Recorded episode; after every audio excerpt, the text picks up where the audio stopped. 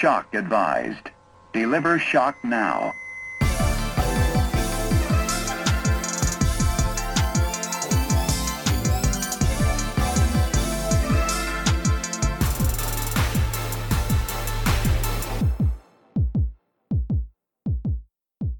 Ciao a tutti e benvenuti su Meocast, il podcast di medicina di emergenza urgenza. Io sono Alessandro E io sono Giovanni. Oggi parliamo di embolia polmonare in gravidanza. Un bel casino. Sono sicuro che siete tutti familiari con l'embolia polmonare e in particolare vi ricordo che le caratteristiche più comuni dell'embolia sono la dispnea, la tachicardia e gli edemi degli arti inferiori. E invece le caratteristiche più comuni della gravidanza? Beh, dispnea, tachicardia e edema degli arti inferiori. Fatalità. Ho la sensazione che ci stiamo avvicinando al problema. Eh sì, però vabbè, in caso di dubbio potresti anche chiedere un didimero, dai, o no? Per carità, ci arriveremo più avanti. Sì, perché anche il didimero non è molto affidabile in gravidanza perché fisiologicamente si alza, specialmente alla fine. Esatto.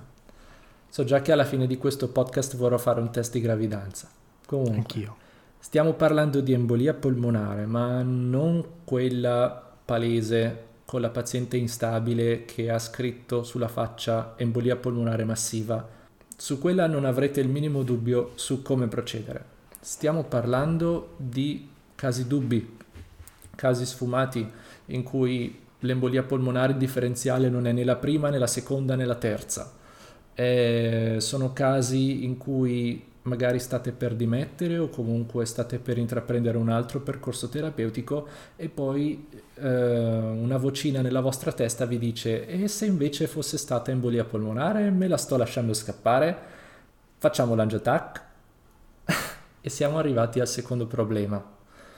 Fare un angiotac ai feti non è bello. Irradiare i feti non è piacevole. Ed è rischioso.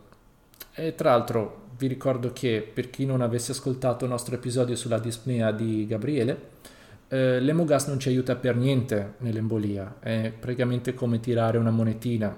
Quindi di cosa abbiamo bisogno qui? Di uno strumento in grado di aiutarci ad, individu- ad individuare le donne gravide che, nonostante i rischi, meritano di eseguire un angiotac per escludere un'embolia polmonare, quindi quelle che sono ad alto rischio ma non sembrano ad alto rischio. Vediamo allo studio. I ricercatori hanno arruolato 500 donne gravide in PS con sospetta embolia polmonare e hanno applicato il loro algoritmo, in questo caso l'algoritmo YEARS per la gravidanza. Nelle donne che sono state individuate come ad alto rischio è stata eseguita l'angiotac per escludere l'embolia, mentre in quelle considerate a basso rischio dall'algoritmo non è stata eseguita l'angiotac e sono state dimesse. Tutte le pazienti sono state seguite per tre mesi per individuare l'insorgenza o il peggioramento di un'eventuale embolia polmonare. Durante questo studio delle 500 donne gravide, 20 di queste, quindi il 4%, avevano l'embolia polmonare, che può sembrare poco, ma in realtà credo che si avvicini più o meno alla statistica, all'incidenza normale di, di questa malattia in questa popolazione. Sì, è coerente anche con altri lavori questa percentuale. Ok. Sempre di queste 500, 195, quindi il 39%, sono state escluse dall'algoritmo perché individuate come a basso rischio e sono state seguite al follow-up. Di queste, zero, nessuna, ha avuto un'embolia polmonare durante il follow-up. Il restante di queste donne, quindi più o meno 300, un po' meno, è risultato ad alto rischio, quindi non è stato escluso dall'algoritmo e ha fatto l'angiotac in PS per escludere l'embolia. A che conclusioni è arrivato questo studio? Che l'algoritmo funziona ed esclude in modo sicuro una porzione di pazienti per evitare l'uso di angiotac nell'esclusione dell'embolia polmonare. E adesso mi dirai, mm, bello, vediamo l'algoritmo, questo bellissimo algoritmo. Vabbè, a raccontarlo forse non è semplicissimo, però in realtà visto non è niente di catastrofico, anzi. Diciamo che all'inizio vi può spaventare, però tenete duro. Allora, vediamo insieme l'algoritmo a parole, ma lo potete anche vedere, vi lascio il link. Sospetto di embolia polmonare in, un paziente, in una paziente gravida. Cosa faccio? Analizzo tre criteri, i criteri YEARS, e misuro il didimero. I tre criteri sono segni di trombosi venosa profonda, emotisi e ehm, l'embolia polmonare è la diagnosi pro- più probabile secondo il clinico. Se di questi tre criteri uno di questi è ci sono segni di trombosi venosa profonda, ti becchi una CUS subito. Infatti, se la CUS è positiva, la probabilità che ci sia l'embolia polmonare è così alta che puoi già iniziare il trattamento con anticoagulante. Senza fare l'attacco. Senza fare l'attacco. Se negativa invece si ritorna all'algoritmo.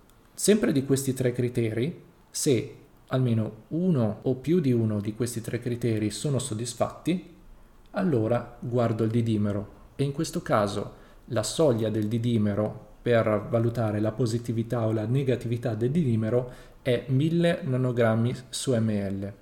Mentre invece se nessuno di questi segni è soddisfatto, quindi zero di questi criteri è soddisfatto, la soglia del didimero per valutare la positività o la neg- negatività del didimero è solamente 500 nanogrammi su ml.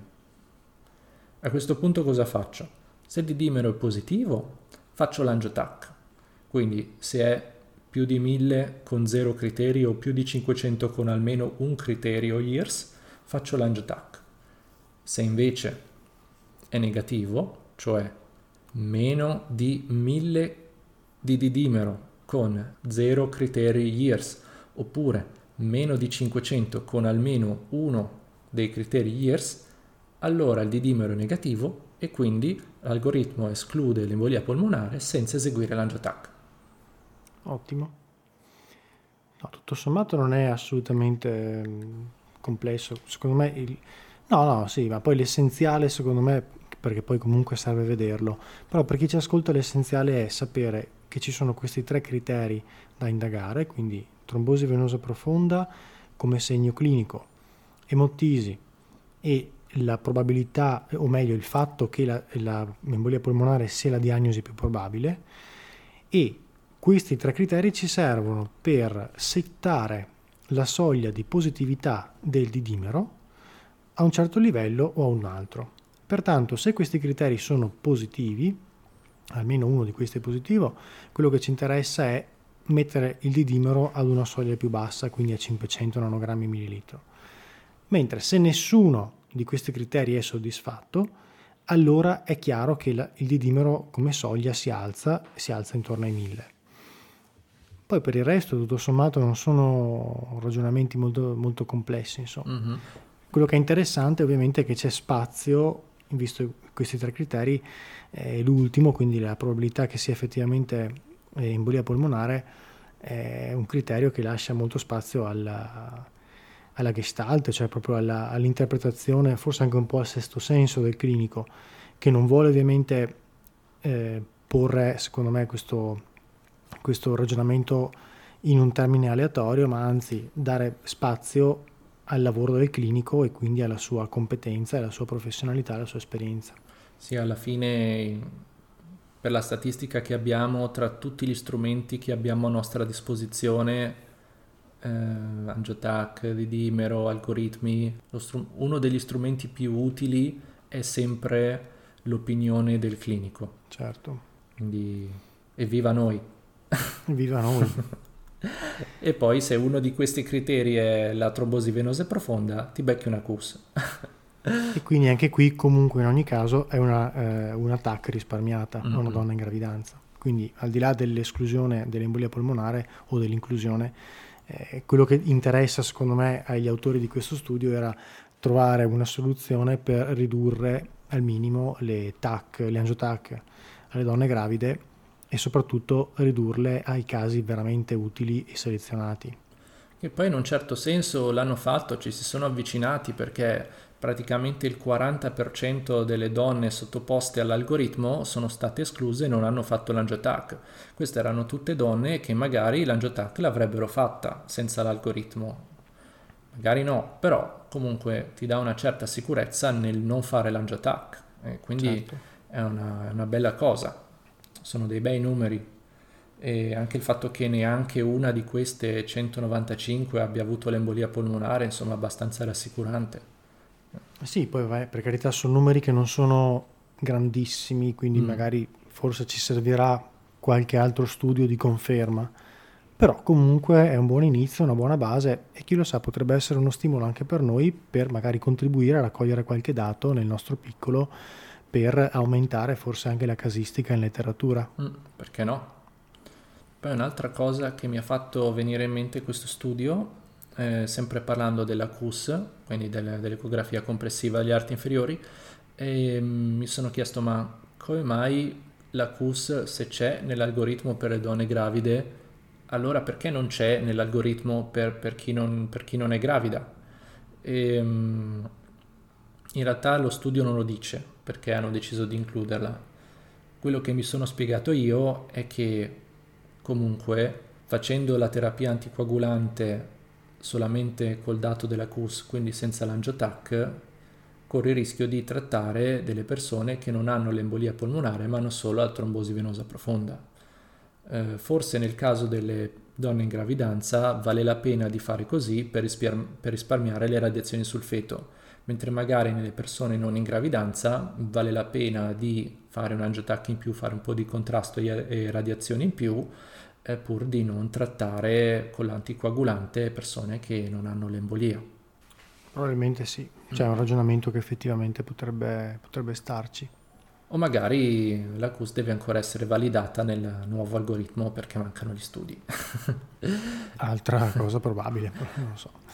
E poi l'ultima cosa che mi ha fatto pensare questo studio è stato che è difficilissimo reperire dei valori standard di didimero nei vari trimestri della gravidanza. Il didimero tende ad aumentare continuamente durante tutta la gravidanza e infatti le, le donne col, nel terzo trimestre di gravidanza che hanno partecipato allo studio hanno praticamente finito per fare tutte l'angiotac perché la loro, il, do- il loro didimero indipendentemente dagli altri criteri e se avessero l'embolia o no, era così alto che alla fine sono state inserite nella- nel ramo ad alto rischio, alla fine hanno fatto l'angiotac, mentre invece quasi tutte di quelle che poi sono state escluse con sicurezza erano nel primo trimestre di gravidanza, quindi si vede che c'è proprio questa tendenza del dimero a salire e che non sappiamo ancora tanto bene esattamente quanto eh, una soglia che hanno preso in questo algoritmo voleva includere tutta la gravidanza, ma forse nel futuro ci saranno diversi algoritmi con diversi valori soglia di didimero per ogni trimestre della gravidanza. Chi lo sa? Chi lo sa, potrebbe essere interessante anche questo. Mm-mm-mm.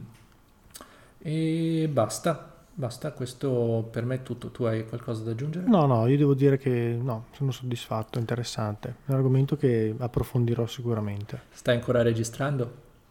Sì, ok. Ehm, 14 minuti. Allora qui è tutto, grazie per averci ascoltato, Eh, troverete i link nella- e, e l'algoritmo nella didascalia dell'episodio e mm, alla prossima, ciao, E continuate ad ascoltarci. Ciao ciao. ciao ciao. Shock advised. Deliver shock now.